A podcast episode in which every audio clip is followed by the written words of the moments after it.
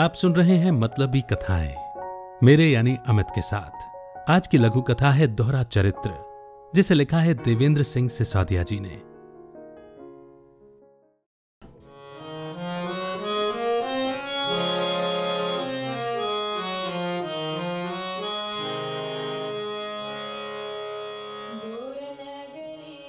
Sangeeta harmonium के साथ भजन गाने में मगन थी, कि डोरबेल बजी।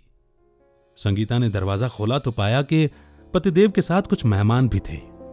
संगीता ने उनका स्वागत किया और ड्राइंग रूम में बिठाया।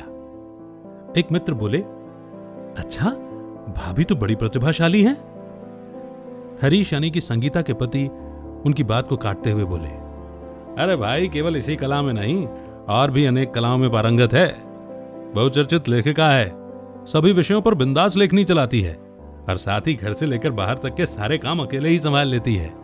भाई हमारे जीवन का तो आधार है ये। इस घर की शान है। मैं संगीता के सहयोग से ही तो यहाँ तक पहुँचा हूँ। सच पूछो तो उसके बिना मैं कुछ भी नहीं हूँ। अधूरा हूँ। संगीता हमेशा की तरह पति के झूठे शब्द सुन सुनकर मन ही मन कुड़ रही थी।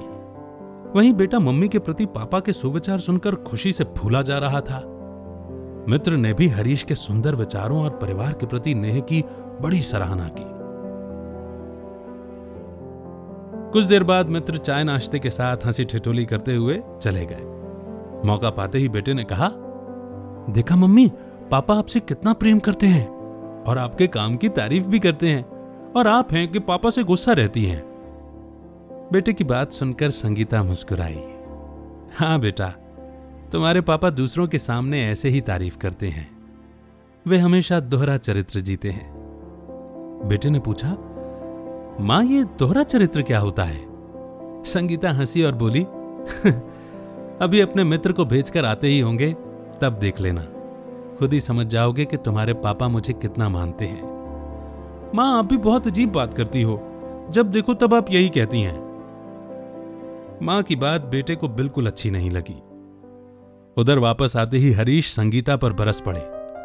क्या दिखाना चाहती हो तुम? कि तुम ही अकेले हारमोनियम बजा लेती हो?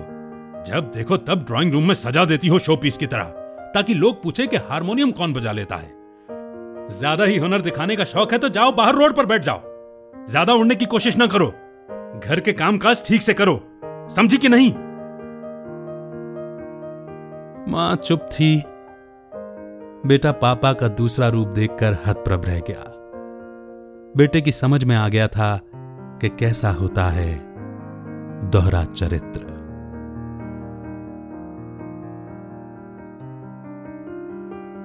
कैसी लगी आपको ये स्टोरी ज़रूर बताइएगा। नीचे डिस्क्रिप्शन में दिए गए ईमेल पर आप अपने फीडबैक मेरे साथ शेयर कर सकते हैं। चैनल को सब्सक्राइब ज़रूर कीजिए ताकि एक भी स्टोरी आपसे मिस ना हो। और सभी अपडेट्स के लिए मेरे साथ टेलीग्राम ग्रुप पर जुड़ें। बहुत जल्द होगी आपसे फिर मुलाकात। तब तक रखिए अपना बेहतर ख्याल। अमित का नमस्कार। जय हिंद। जय भारत।